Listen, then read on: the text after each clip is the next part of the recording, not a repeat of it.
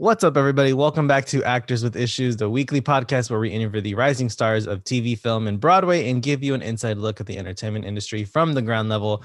I'm your host, Juan Ayala, and today I am joined by one of my favorite stand up comedians, YouTubers, podcasters, authors, musicians, and all around funny boys, Mike Falzone. Mike, what's up, man? Welcome to the show.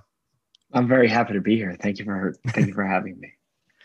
Uh, absolutely, man. So excited to chat with you. So, um, I have seen Mike do stand up a couple of times and have, as we were just talking, um, you know, I have watched his um, YouTube videos for years and listened to the one of the 57 podcasts that he's on. Too many, so many podcasts.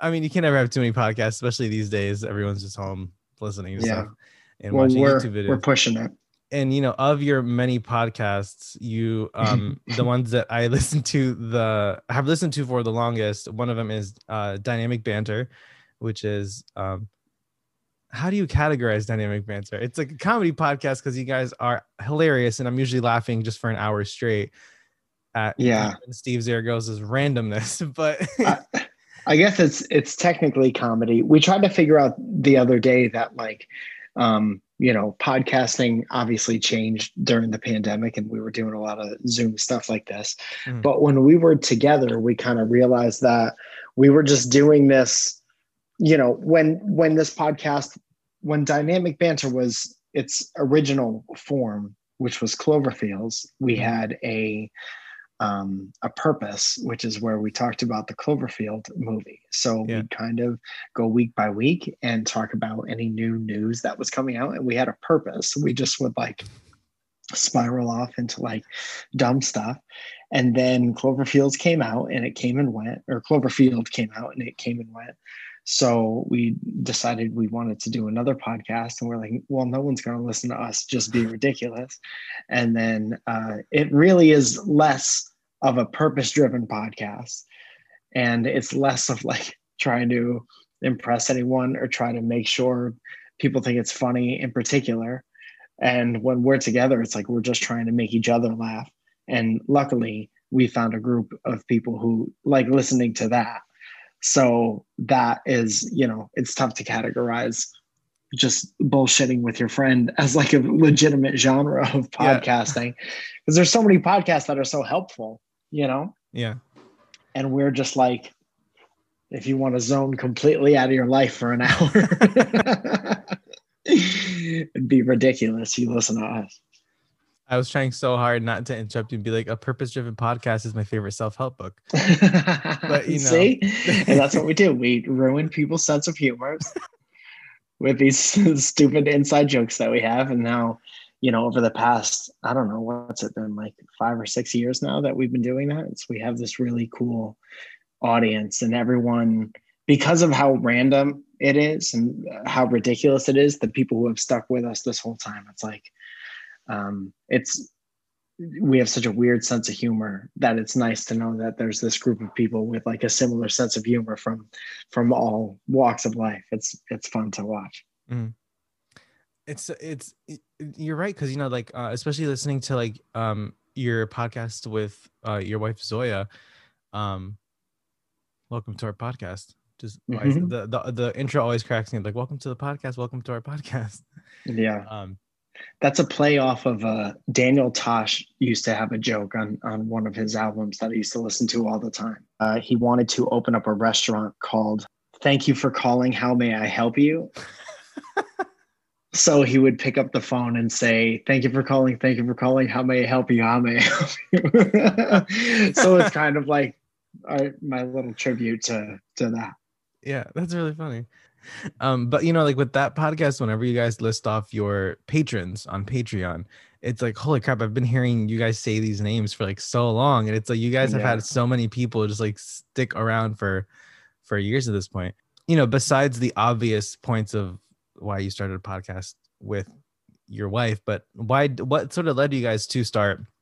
You guys have been doing that podcast for like forever, right? Yeah, me and um so I when I lived in Connecticut, I had this job with this um, startup called Waywire. And um, it was a daily I guess kind of this is way before I was involved in in SourceFed. I obviously wasn't even living on the um, the West Coast at this time. Mm. But what would happen is this Waywire website. They were like a it was a startup and it was kind of like a news website and it was very easy to like share news and to like curate your news and it's very interesting.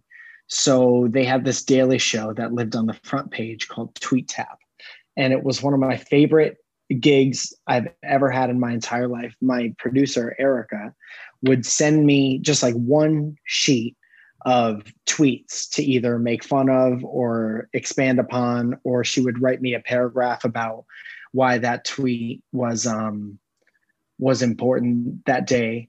You know, mm. there would be a lot of political stuff. And uh, it was a very light-hearted, very nice morning show. And they would send uh, me that one sheet, and I would sit on the floor of like whatever apartment I was in at the time, and I would basically ramble on and like riff on stuff for 15 minutes, and then I'd send them back the footage, and then they would make the show, and it would uh, go online every day. So a lot of the filming of that show took place on the floor of my then girlfriend's house, which became my my wife eventually. Mm-hmm. So that's that's Zoya. That's the person I do the podcast with. But when I met Zoya and I first started dating her, she didn't have like a smartphone or a laptop, and she had like no desire to be on the internet mm-hmm. at all. So it's all like very new to her. And then eventually, like all these online gigs do at some point, it goes away. And we had this really fun job that went away, but we wanted to keep talking to each other. And we had a little tiny audience of people who liked our, our back and forth, you know? Mm-hmm. So we started a podcast at the time called Welcome to the Podcast. And we were on some like janky server that like gave us false um they like fudged the numbers a lot Mm-hmm. Uh, and so when we moved that podcast to, um, I think it's on SoundCloud now, we had to change it to Welcome to Our Podcast. But we've been doing it for like pretty much as long as we've been together almost eight or nine years. And um, there's just no one I like talking to more in the world than than Zoya. So we're thankful that other people like listening to that too. Mm-hmm. She's an awesome lady, and you guys have such a funny back and forth. Um, and I just wanted to. This is such an isolated like congratulations, but you and Steve and Zoya make my boyfriend laugh so much, and he is so oh, hard nice. to make laugh. He doesn't find That's me funny. Honor, like he, like it's it's really hard to make him laugh. But like the silliest, because you know people can have such a specific sense of humor, uh-huh. and um I am kind of all over the place. I love like the Three Stooges, like the slapstick stuff. Like I grew up on that, but then I also love like John Mulaney's slightly snarkier yeah. humor, yeah. you know. Um, but then like he cracks up at like the open eyes bits, yeah, yeah. the the the ooh, ooh, the microphone stuff, and uh-huh. you know, just like so much of like the sillier stuff, and um, and yeah, he he loves you guys, and whenever you know I have dynamic banter playing in the background while we're like cleaning or folding laundry or something and you know we're sharing airpods or something and he's just trying not to laugh super hard in public but that's been Dude, that's been a, thank a him very much guys. yeah it's such an honor to especially when we hear that like um you know somebody shares the podcast with their their partner or somebody has a friend and they force them to listen to it on like a, a road trip or something and they're notoriously like um not big laughers or whatever. Oh, it's always an honor to hear that we we cracked somebody's shell. So just going back a bit in terms of so I know like you started with music and YouTube and that eventually led to stand-up comedy. So mm-hmm. how did you end up doing like one from the other?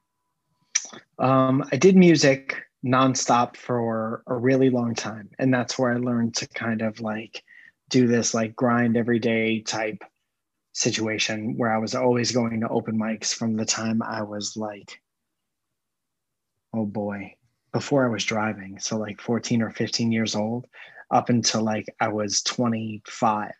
Mm-hmm. And then I guess the shortest possible version of the story is that through all the different reincarnations of how I would do music, whether I was by myself, whether I was with a band, or whether I was doing this like hybrid um, music and comedy thing. I just fell in love with the talking to people in between the songs more than I like playing the actual song. So it was a very like gradual progression. Mm. And then, um, you know, when YouTube came along in 2006, I I just signed up for it because it was another like new website. I feel like my generation, I'm I'm 36, and I feel like the artists that were making stuff around that time, uh, for the most part, you know, there's a group of like early adapters who were, you know, the first to put their music on MySpace when it was when that was popular or mp3.com i remember that mm-hmm. was like a big deal to get stuff on there and then when youtube popped up it was just a logical that was like a seemed like a, a good idea to get on there to um to possibly get your music heard by a, an audience that you would never have the chance to to reach unless you had like you know some kind of distribution whatever mm-hmm. and then um that was you know i tried to to do some cover songs and stuff mm-hmm. because what would happen is you know people would search youtube for these cover songs and uh and and they would get fed your video and then some of those would go viral so all of a sudden you know i would have 50,000 people listening to my Gavin DeGraw cover hmm. who you know I've never even seen 50,000 people in my life so it seemed like a a pretty good way to to get your music out there. And so I would try to, you know, I would do a bunch of cover videos and then I try to sneak one of my songs in there to trick people into listening to to my music. And then what ended up happening with that is like once you get a little bit of an audience for that, I would tour around with some of my friends, some of which I met through YouTube, like Megan Tonjes. We would tour around the country. And uh, there would just be people at the show. Sometimes it was like you know 10 15 20 people but in places that i had never been to in my life. Like we can get in the car from you know where i was in connecticut and go to new york and have people show up at the show in new york and have like 40 people at the show in new york and then go to like south carolina and have like 15 20 30 people mm. um, you know savannah georgia and these are all places that like I just never thought that I would be. Um, so to go there and have people show up at the shows, we're like, oh shit, this YouTube stuff is, you know, on a very small scale, like it's translating into like there are real people watching these. So, you know, I was just try to be as consistent as possible so that the people who were gracious enough to give me their time, I can give them something on a consistent basis to let them know when I was touring and let them know that I was still doing stuff. And that business model pretty much hasn't changed. Um, and then, you know, just like the the music stuff, I like to I like talking to people in video form more than I liked to do, you know, these cover songs. So it's just kind of like an evolution. And I'm I'm I'm really happy with the the way that it worked out. Like I, I had so so many great times playing music, and I, I don't regret a day of it. And it was so awesome for so many different reasons, and uh, it, it just morphed so naturally into uh, telling jokes on stage that I, I've really enjoyed how how it's all happened. Field, but you, I remember you saying you were just like set up shop in like this like sandwich place. Yeah. And um, chef's table. Chef's table. That's what it was um yeah. and you know and then like that eventually led to what is now basically like your crowd work shows you know yeah yeah i would uh they gave me yeah they gave me the lunch hour and uh, i think i was still in college when this was happening. And so if i didn't have class i would go down there during lunch and they would give me like a sandwich or pretty much whatever i wanted to eat from the place. So my food was taken care of. And then they'd be like come play for like three hours. So i would play and I got better at playing and I got better at um you know keeping people's attention and I got better at not taking personally when people don't give a shit that you're you know playing guitar and uh, while they're having lunch so it taught me how to like you know deal with not being reacted to at all it taught mm-hmm. me how to hold people's attention and that was uh that's what I'm saying. Like a, a lot of times it was a grind, and I, I had to learn how to um, work smarter instead of working harder. Like my thing was I would never say no to a show. I took like great pride in that, and I would say yes to everything. And then eventually you realize that like um, if it if it all piles up and maybe not all of it's worth it, you can get burnt out and kind of like bitter and you know. So I just learned all these lessons like very gradually on my way to whatever I'm doing now. Isn't it funny how like especially over the last year and change, it's been very much like yeah to whatever we're doing now because it's like no one's doing anything uh mm. traditional really um unless right. they're in an area where life has slowly gotten back to normal. Um but you know like so during the pandemic obviously you comedians thrive on being in front of a live audience um, and i know even with theater a lot of people are trying to do stuff over zoom um, how did you handle like the difference going from live audience to zoom um, or to not at all? Like how, how was that sort of shut down how was that for you? so when everything first shut down for real and it got like serious and no one knew like when or how or if it was coming back it was very difficult from going like 100 miles an hour uh, out doing stand up multiple shows every night traveling on a plane somewhere once or twice a month mm. um, to like nothing that was a hard stop i had just been i got passed by the laugh factory i got passed by the uh, the Hollywood Improv, which means you become like one of their paid regulars. And like that mm-hmm. was such a, a huge goal for me. So that happened. And then everything shut down. And uh, and that was a huge bummer.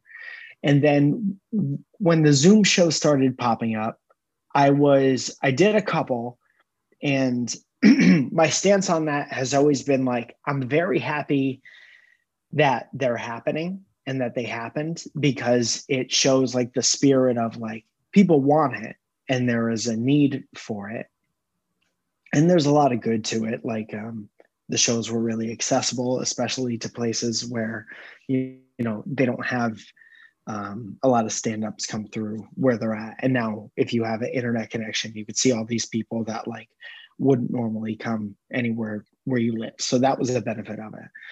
But um and as you know because you do live stuff it's like there's such a instant uh, feedback that was missing. It's such an important, like it's the only stand-up comedy is like a person on stage and then something makes their voice louder and the audience mm. and that's everything you know so when you add like a delay and you know people are at the will of like their internet connection or their audio setup or whatever it takes all of the instant feedback out of it. And it's close but it's you know so my whole thing was i was happy that they're happening because i respect the spirit of it. And i'm glad that people are doing it especially if it made them feel better.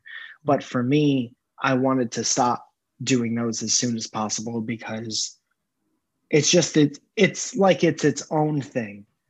It's not you know it's like how almond milk is not cow's milk. it still kind of does, you know, fulfills the purpose, but it's it's just different, you know.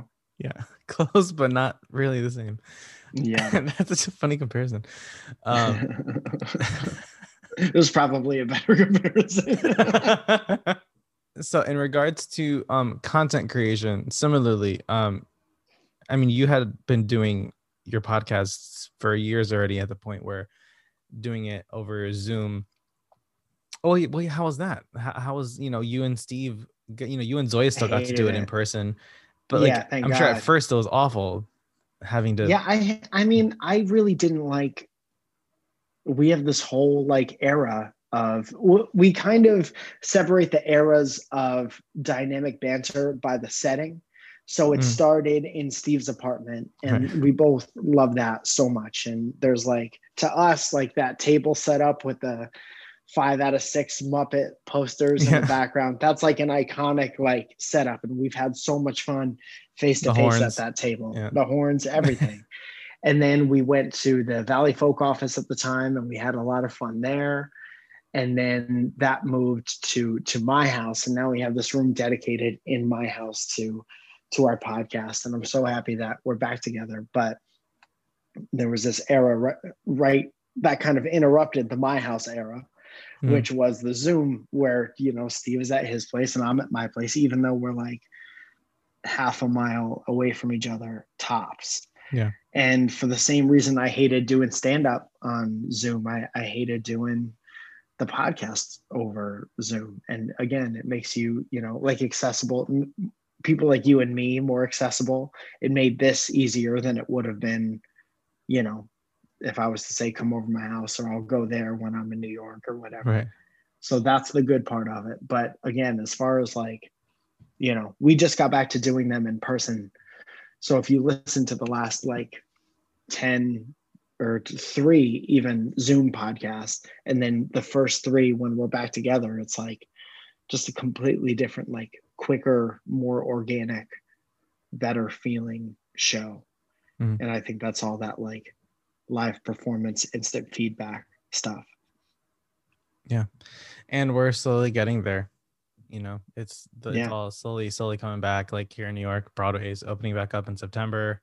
That's great. Um, and you know the tv stuff has been back since uh late summer once they like figured out how to divide things up and multiple tests and all of that stuff they scrape your brain right. for a little bit and mm-hmm. figure out if you've got covid um but yeah man it's it's been a very interesting and a pretty stressful year for a lot of people especially for all the creatives trying to figure out how to adapt and you know how to turn things like the side hustles into their main hustle.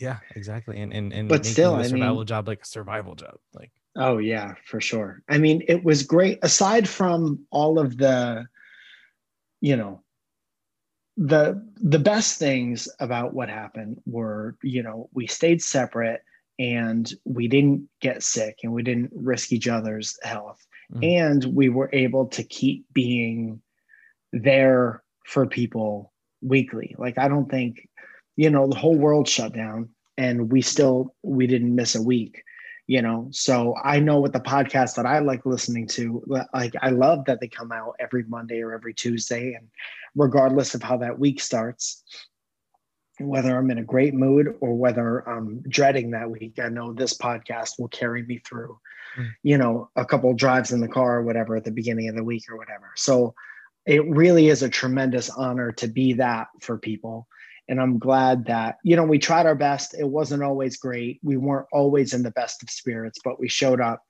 um, every week and try to have the best time possible with the the time that we allotted to to do the show you know? So it, it's nice that people stuck with us and it's just nice to to be a constant for someone regardless of what's going on in their life. That means a lot to us. And you guys have been there for a, you know for for a lot of people um before the pandemic bringing a lot of laughs and during and it's so hard to be like and after? Like nope we're still in the middle of it. Because mm-hmm. like the pre-pandemic and then now uh um but you know like i said i've been a long time listener so it's definitely i've definitely been one of those people you guys uh, you know if i was ever on the subway or when i was going from Connecticut to New York, back and forth, working as an extra on TV shows for like three years, trying to mm-hmm. you know get my foot in the door somehow. Um, yeah, listening to a lot of dynamic banter and a lot of other of, of your guys' shows. Um, Thank you very much. Yeah. So you know the show's called Actors with Issues because we usually do cover um, any issues that our guest has um, gone through and tackled in regards to the industry, whether it's um, you know like imposter syndrome or uh, audition anxiety, how to approach the industry and all of that stuff. Um, so is there anything in particular that you want to like shed some light on that you have dealt with, whether recently or over the years, because you've been sort of pursuing this yeah, for, for a while and so many different uh, incarnations? There's, I've been thinking about that a lot recently because you know i'm getting a i'm not old but i'm getting a little bit older you know i'm 36 36 is almost 40 and you figure by 40 you shouldn't feel like a deer in the headlights anymore. Like you should have your at least a little bit of like, you know, well, you should have your your moral compass and you should kind of know how you feel about what you want to do. And I, I think I'm getting there a little bit. Now it's just putting it into words. And I've been thinking a lot about this a lot. And um, you know, I went through a lot of imposter syndrome. I've made videos about that before. I made a video with a buddy of mine, comedian Craig, Craig Conant, about um, imposter syndrome. And uh, it's really all about um, you gain, you have to figure out how to give yourself confidence and you have mm-hmm. to believe in yourself. And I think a lot of that stems from you know you work hard and you don't fool yourself about how hard you're working. And i think to be an actor or to be a comedian or a musician it's just a cool job to say that you have. And in a lot of instances like there's no barrier of entry. Like you can go to an open mic and you could say that you're a comedian and not really be wrong you know? But then there's the there's the way that you have to condition your mind and the sacrifice you have to make and the time it takes out of your life to really become good at it and dedicate your life to it the point where to the point where you're going to make money and you know think of it as a career and you become your own boss and then you have to be your own like asshole boss and you have to stay on top of yourself and uh you know and figure out a way to give yourself days off so your brain doesn't explode and yeah. just managing all this without any kind of like you know there's no hr department in comedy and you have to figure it out yourself. You might have a mentor and they might help you out somewhere along the way. I've gotten great advice from people. But i think especially now with the way that you know the internet is and the way that media is and the way that production is it's like first of all you have to you have to be yourself to become whatever unique product you're going to be able to provide for the world. And you um, it's nice to be able to make stuff based on like uh, what you believe in and who you are. You give yourself a you give people a little bit of who you are and then you decide you know they decide if they're with you or not.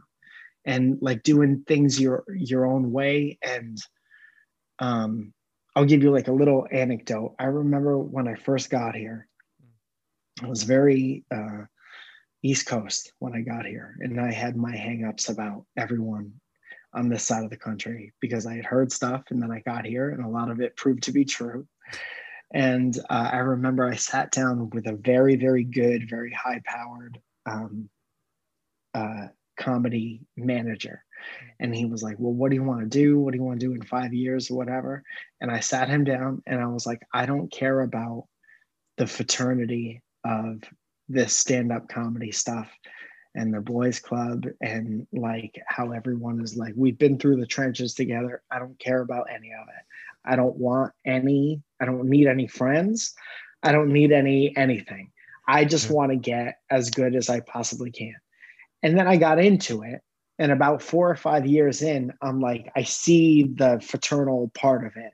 And i understand what it is to like go through the trenches with people and it's so dramatic to call it trenches like we're in war but we're doing stand-up comedy. But you know what i mean? Just like earning your bumps yeah. like in paying shitty open mics. Yeah. yeah. paying your dues. You shitty shows. You get taken advantage of by people who want to make money off of you or use you for your time or the talents that you have and kind of bleed you dry before they go somewhere else. And you go through this with a bunch of people and maybe a friend hangs on here or there and you have a bunch of good acquaintances. Mm. but i got kind of lost not lost but maybe a little cloudy sometimes and further away from my defiant like i don't need any part of this. I just need me and need to get better.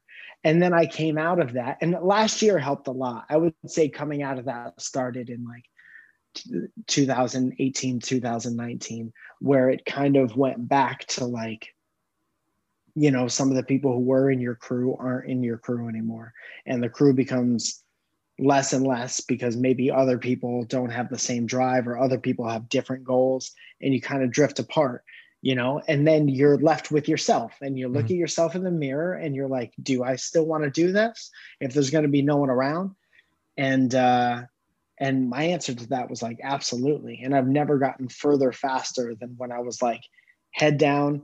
I do my even very um, down to like the micro um, versions of it. It's like, what can I control every night? I go out and I do my set and I record my set. And then I leave and I listen to it and I'm like, that could have been better. That could have been better. And then I go to the next show and I do that and I do it again and again and again. And that kind of thought process doesn't require a lot of people around. So it's kind of come full circle to like, I don't need anyone. I'm going to just get better than myself every night. I'm not doing nothing to impress anyone. If I get better, that will inherently in, impress and entertain people, just being as good as I could be. And then up through the like, I need to get past at this club. I need to be on stage. I need to be one of the regulars who goes up here every night. Um, and then right back down to like, now that the world is opening up, you know, if people aren't going to give me stage time, in in town i i leave and i get stage time elsewhere and then i come back and people see what you're doing then people want to put you up everywhere after that. And the more you don't get caught up in the you know every art has the the the little pitfalls and the things that can take your attention and your energy away that is maybe not the best use of your time or energy whether it be like you know drugs or farting around or um you know, getting caught up in this, that, or the other thing. I always found for me that if it always came back to like, I'm going to be better and go the extra couple miles today that I didn't go yesterday and keep making myself better, better opportunities will come from that. And so that's kind of what I've what I've learned through this whole through living here and trying to do stand-up comedy.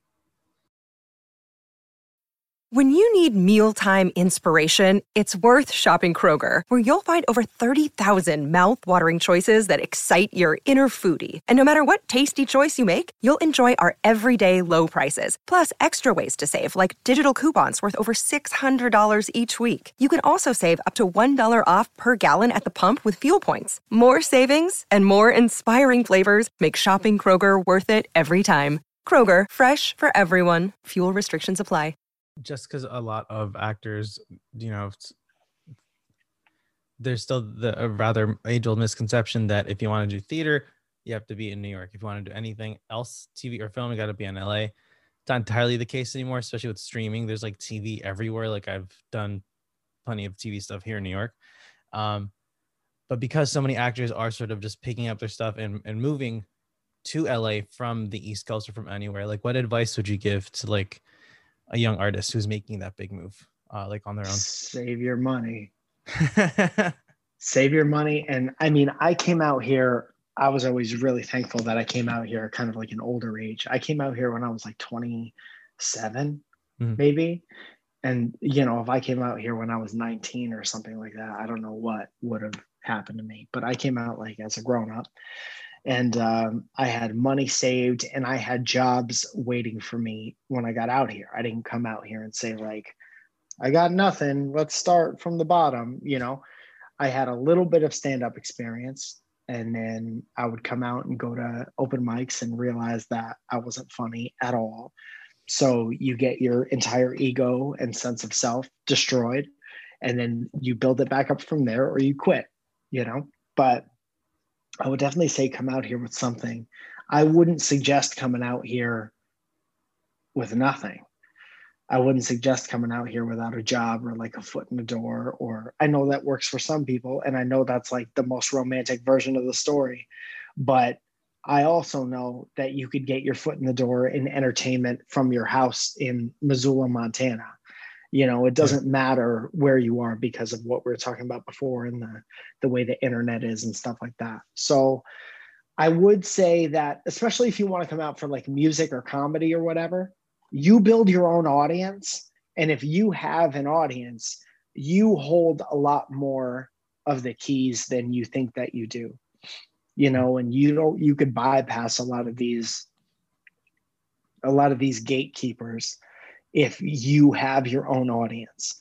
because everyone you attach yourself to, whether it be a manager or an agent, they could introduce you to people and hook you up with opportunities that maybe you couldn't get by yourself.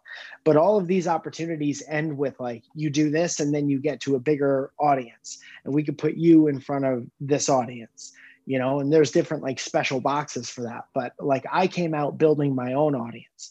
So I knew that even if I ate shit in LA, I could still go tour around and have somebody at the shows off of things that I built myself, you know? So I would say do whatever you can from where you're at to get your own audience, figure out how you're unique from other people and what you have to offer that not everybody else has, and save your money and have a job.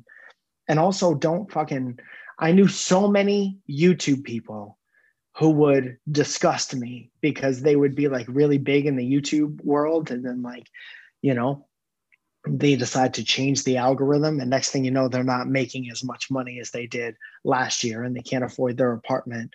And and you know god forbid these youtube people who came from all over the country who are making obscene amounts of money next thing you know like half of their income is cut and they're doing like side jobs or doing postmates and like feeling a lot of shame about that and I was like, dude, that's every actor who's ever been an actor is like, does the, you know, waiter, waitress thing or a host or a bartender or whatever. And now you're do you're this is what it feels like to work really hard. You got to be in your bedroom looking at your front facing camera and that worked out really well for you. And then you went out into real life where all of this happens in like LA or New York or wherever. And now you realize that like life kind of punches you in the face and sometimes you need to like you were saying you need to do whatever you can to survive. And then it's like you have two full-time jobs. You know i had a lot of full-time jobs while i was doing music and i worked all day and then i would come home and eat like a uh, what were they called? A lean pocket. Remember those things? They weren't hot pockets they were the healthy the healthy version and then immediately get in my car and drive to new york and and play a show or go to open mic and stuff like yeah. that. So it's a really romantic thing to come out here and say, I'm going to make it against all odds and no yeah. one believes in me and yada, yada. But you find out real quick if you're the type of person who wants to work or if you're the type of person who thinks it's cool to call yourself uh, whatever you want to call yourself. Yeah. Because it is it's the most it's the most fun most rewarding job i've ever had in my entire life and it's harder than i've ever worked at anything in my entire life including all the shit jobs i've i've ever had yeah it's you know so many people still will go out to the big markets whether it's new york or um or la and think that getting discovered is still a thing yeah, um, no, I heard that. I did shows in in Atlanta this week, and still one of the younger comedians came up to me, and he's like, "There's this kind of hope in Atlanta that like you do shows and you get seen by the right person, and they're like, I'm going to take you away. I'm going to take you out of here," you know. And I used to think like that. Yeah. And um, I remember playing music in Connecticut, and I met one of those guys at a show at Acoustic Cafe that I didn't even want to play. And I went and I played and I fucked around and I like told jokes and he was great. And uh, this producer, Mike Mangini, and he he found like Joss Stone, if you remember her. He found the Jonas Brothers, mm. and uh, he produced that song "Who Let the Dogs Out," and he has a Grammy. and he was like, "Tell me about what you want to do or whatever." And I was like, "Oh, this is the guy who's gonna like take me out of here." Yeah. And then he would take me to lunch at the chef's table and be like, "Here's the difference between working harder and working smarter, and here's your expectation of the entertainment industry being a guy on YouTube from Connecticut, and here's how it really is."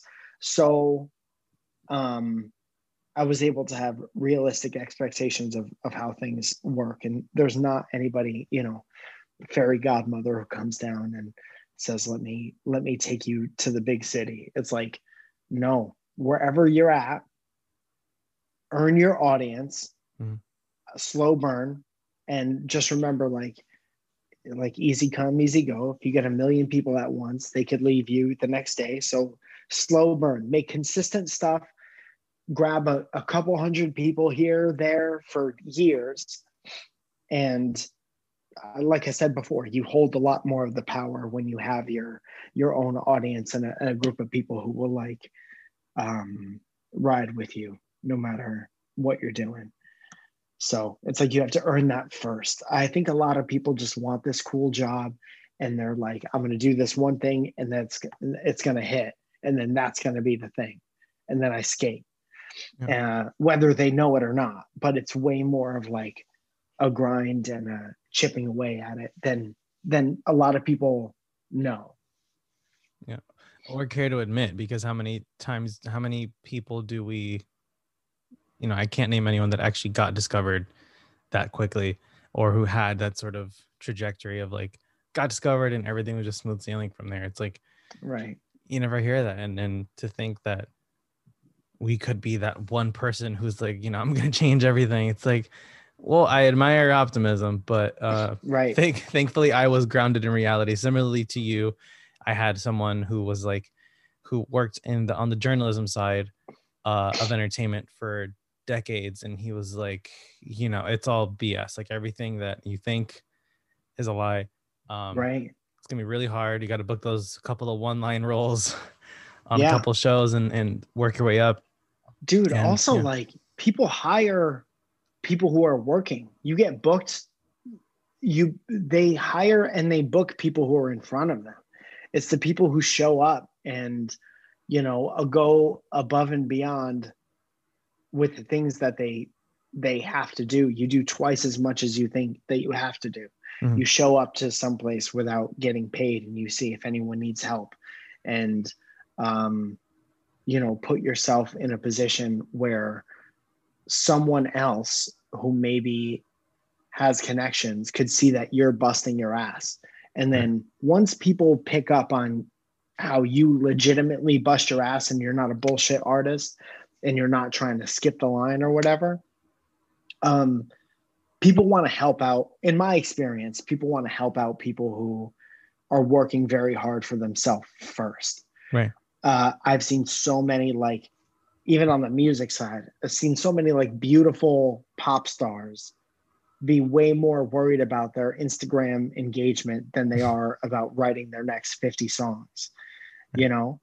And uh it's just your what you really want bubbles to the top fast and your true desire and what you want out of this like whatever you think this life is comes to the forefront really fast and uh and then you just got to decide whether you're on the right path and and that this life is worth it for you yeah uh, i always like to end the show with a segment called getting to know you uh, as if we haven't gotten to know you for the last 40 minutes. Uh, we're going right. to throw some questions at you. We're friends by this point. You're invited to my wedding. Um, I'm not getting married. Anyone listening, I'm not. You didn't miss some big announcement. Don't worry. Right. Uh, right. I would be the first to know, though, obviously. uh, so uh, gonna just throw some some rapid fire questions at you. Some this or that. Some would you rather's. Um, always starting with an easy one: coffee or tea. Oh, coffee. Everyone go buy him and Zoya's new coffee, by the way. Um, Please. uh, drama or comedy? Comedy. Uh, TV or film? I guess if I had to pick one, I'd say TV. I really don't ingest much stuff. I haven't for for years now. All my friends make fun of me because I got a bunch of nerd friends who watch everything, but I don't. I don't watch anything but I guess if I had to pick, there's way more. I have way more good TV memories than I do movie memories. I think. Dare I ask, what's the last movie you watched through entirely without falling asleep? I don't know. I couldn't even tell you.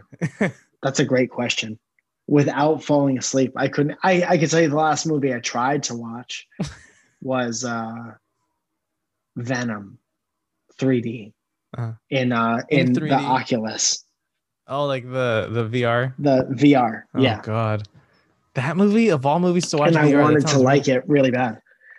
I yeah, I mean, I have a group of friends who like purposely watches rough movies because of the experience and like Right. we watch it with a bunch of funny people and we all make comments and whatever but like you could always tell when somebody falls asleep in vr because they're everybody has a little you know like your little person or whatever your little Uh. avatar and then your avatar will be like up and looking around and then like you'll see like somebody will drop one of the controllers so their hands will be like this and Yeah.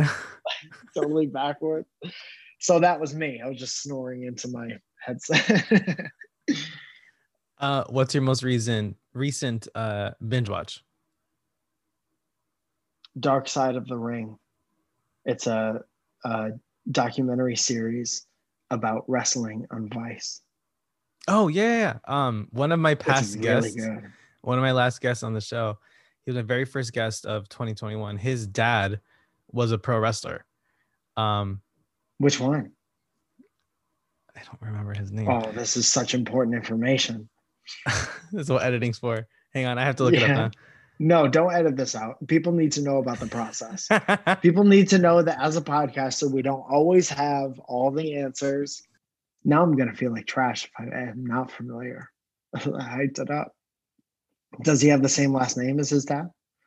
he has like his actor last name, so it's not even easy to like track.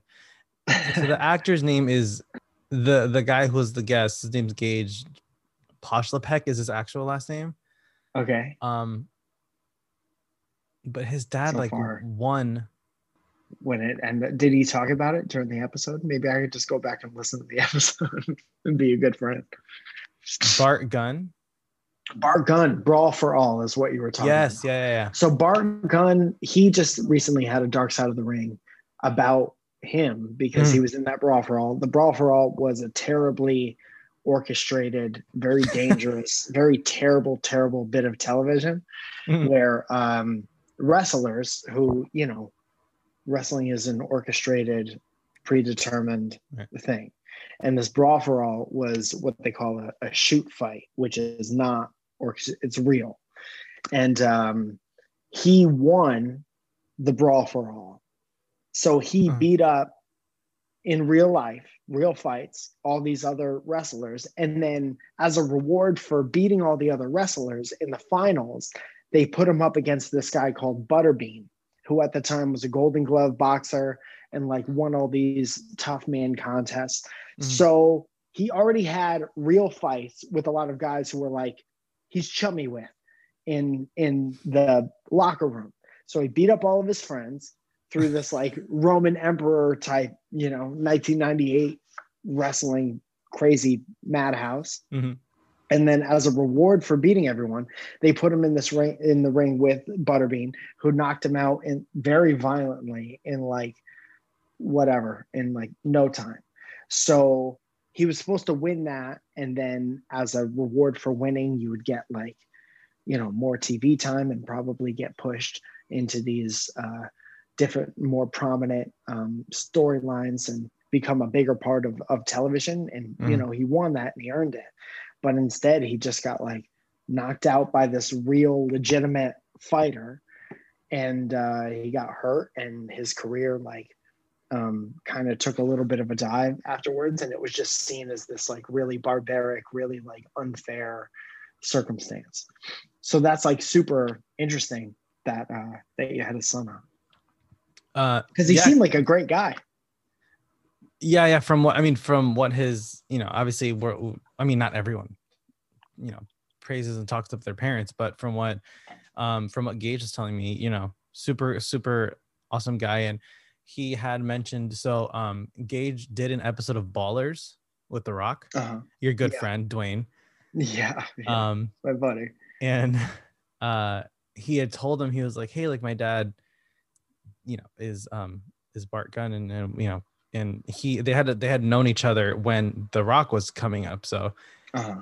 the um so you know the rock was telling gage he's like oh it's really like you know they just started like you know on set shooting shit and just telling him like it's really cool how things sort of came full circle like your dad was there when i was coming up and now you're an actor coming up and i'm here to like you know yeah, um so that was really really cool and um but yeah what a coincidence yeah. Dark Side of the ring Everyone go so interesting, man. One of the most interesting, even if you don't like wrestling, but you listen to like um unsolved mystery podcasts or like the Mhm. murder The true podcasts stuff, that yeah. everyone's right.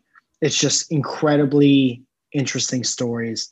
And the life of a pro wrestler is just like been fascinating to me forever because for the longest time people didn't know that it was a, a work as they say like people didn't know whether or not it was real Mm. and and um that you had to take on a, a character persona in your real life and just like live your life like that to to not you know in this real carny mentality and you don't let people peek behind the curtain and all these guys Right. had real lives and they were all like crazy human beings and they led this really tumultuous it's just so fascinating for a thousand reasons.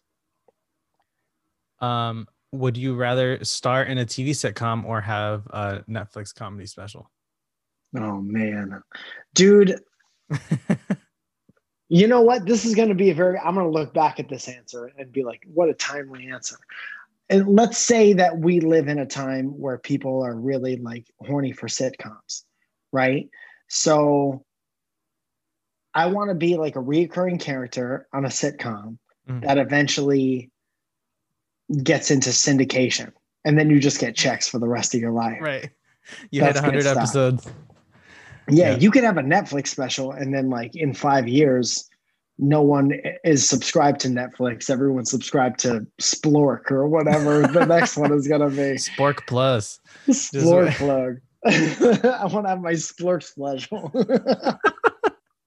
you Um, know what I mean? Yeah. But like, y- you can watch an episode of Seinfeld or The Office uh, any time a day on regular television, and everyone's Still. getting paid for that. Yeah. yeah. That blows my Um, mind. I'm like, those guys don't have to work. They just do out of boredom.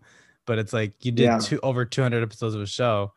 Um, and now it's on Peacock. It's still on like TBS. It's still on Comedy Central. And That's same with like the Law and Order shows. There's always a marathon of Law and Order on somewhere at all. Yeah. Whether it's Yeah. USA or like Ion or wherever. Um, Explore. yeah. Coming soon. Um, have you ever been starstruck and with who? oh yeah, man, a bunch. I guess uh, maybe it's wearing off because I guess um, like m- meeting The Rock was a big deal because he was you know a huge part of my my childhood and like my adolescence and stuff and then you see these guys in front of you and first of all they're massive. So it's just like Right. it's like a wall with a head. And uh and so that's crazy. So that's always a, a little weird. And then you know i've met a lot of comedians who i've really looked up to. And then sometimes you run into a situation where people that you've really looked up to kind of sometimes uh, disappoint you in Mhm. in one way or another and uh, that happens throughout you know whatever because you see someone from a distance and you have this idea of them and then um, maybe you you get a little let down from time to time. And i think what that does is like once you have your own uh like going back to what we we're saying before like moral compass and then you kind of meet your heroes or whatever and you see where they where they fall on that um i think that dulls or that dulled my uh oh these are art these are like world renowned artists. And and i'm me. And you know eventually like over last year i was like you know like we live in the same town and i've been doing this a lot. And i've been seen you know going back in the youtube days and now the tiktok days like i've been seen by millions of people and i may not have the same bank account that everybody else has and i might not be at the the pinnacle of where i'm going to be in my comedy career yet but we're all just people you know and we're navigating through whatever so it used to be like you like i saw courteney cox the other day come out of a coffee shop Uh-huh. and i was just like hey and i said hi to her like we went to middle school together and she was like oh hey and i was like all right whatever and then my friend was like whoa that's courteney cox and i was like yeah she's getting a fucking coffee we just got our coffee. we're li- she's rich but other than that like you know we're all just here getting coffee. so it doesn't happen as much. The older I get, being starstruck doesn't happen as much, but um, you never know. You never know. You could run into someone tomorrow that you never thought you would see in real life and still be like, Whoa. yeah. That yeah. I've definitely become desensitized to it all, especially working as an extra on all these different shows for so long. You're just like, oh, like I'm being I'm being told to stand right next to hand this folder to to you know to the lead of the show to Mariska Hargitay on SVU or whatever. Right. You know, ice that's right. fucking Ice-T. Like yeah. right, um, right. It's just you're like, oh, and mind you, sometimes they're like the loveliest people on set when the when they say cut. And then sometimes you learn who the divas are. Um dude that's it. That's what ruins it for you is when you ruin when you get to someone when you get to meet somebody and they're kind of a piece of shit mm. you're like oh you ain't shit dude. You're just a rich person. Right. It doesn't matter. And you you know you think you're going to be the same thing forever and that's not how life works. Right. So you got to be uh i'm always really thankful for the the people who will give you the time of day if they can. And even if they can't if they're you could tell if somebody's a a chill person or not. Yeah uh, what's a movie that never fails to make you laugh? Um, movies, huh? League of Their Own. Oh, League of Their Own. I guess. Beetlejuice. I laugh at a different part every time I see oh. Beetlejuice. Oh. I used to have that filmed off of. Uh, I would record it off HBO when I was little, so I had a VHS that had like a sticker on it and just said Beetlejuice. I used to watch it all the time, and I then those. I would see it again as a as, as an adult and just laugh at completely different parts of it. Um, I just had a memory of Dynamic Banter, the dead gentleman, referring dead to referring to Beetlejuice. Yeah. Um, also, like, dude, there was a time in my life where I fell asleep to Step Brothers every night, and I could still watch Step Brothers and and laugh so hard. Uh, do you have a favorite impression to do? And if so, can we hear it? That I do? I guess just I'm obsessed with like the Cockney English accent, or what I understand that that is. Right. Fucking don't you do or you don't, and that's pretty much it. You don't you, and Dino wasn't all doing it. We're all doing it. that's my favorite, man. I always said that Zoya, my wife, would be in trouble if I ever met uh, if I ever went over to England and I met somebody with a thick, like indistinct, couldn't even understand what she was yeah. saying, Cockney accent. Whoa, look at this guy. What? Come on here it. Like, oh shit. Like uh, Amy Winehouse used to have kind of a thicker accent. Mm. And I, I would just like watch her like, uh, and like uh, Kate Nash. I used to love Kate Nash's accent. Mm. So uh, I grew up a huge Beatles fan, so I was always a huge fan of the uh, of the like thick English accent. Liverpool. Mm-hmm. Um, are you someone that like if you were in that situation, would do you just like gravitate toward that accent immediately? For because I'm kind of like that. If I hear an accent for whatever reason, my brain's like, "Oh, you should do it too." Bad idea. yeah. like, what you doing? No, Like, you know? No, I, I, uh, no, no, it's, it's part of this be yourself campaign that yeah. I'm on right now. is when you start changing your voice based on who you're around. You run yeah, into code switching. Some dicey. Yeah, it's just a very weird position to put that other person in. You know, they're like, are they mocking me or are you? Are you kind of doing what I'm doing? Why are you doing that? What are you doing? what are you doing? You doing and then they're always like, "I don't sound like that." it's like, yeah, you do, man. That's what I hear. sorry. Uh, and in ten words or less, what advice would you give to a young performer? Be yourself. Don't try to impress anyone. There you go. Yeah. Mike, thank you so much, man. This was awesome. Yeah, uh, thank, thank, you for you. coming on. Uh, so where can people follow you uh, on social media if they want to give you follow? It's mostly just at Mike Falzone. That's Twitter and Instagram, and uh, I have an Instagram for my photography called Mike Photography, and I've been getting really into uh, TikTok, and it's just been fun. And that's uh, at Mike Falzone Comedy. Um, yeah, MikeFalzone.com. And, you know, just search my name, you know, all my clips and stuff will pop up. If you like stand up, there's a lot of stuff to watch. I highly recommend everyone watch his pumpkin spice video. I watch it every year. Thank you. uh, Thank you, and if you guys want to see Mike in person, you can head over to MikeFalzone.com to check out his upcoming tour dates. Uh, he's got a couple performances next month in California. And you can all follow us at Actors with Issues on Instagram. A massive thank you to our sponsor, Anchor, for supporting the show. Head over to anchor.fm to get started on your very own podcast 100% free. And if you enjoyed today's episode, please subscribe to the podcast, leave a rating and review wherever you're listening, and catch new episodes every Friday on all podcasting platforms. And also check out Mike's other podcasts. Welcome to the podcast and Dynamic Banter. I'm Juan Ayala. This is Actors with Issues, and we'll see you next week.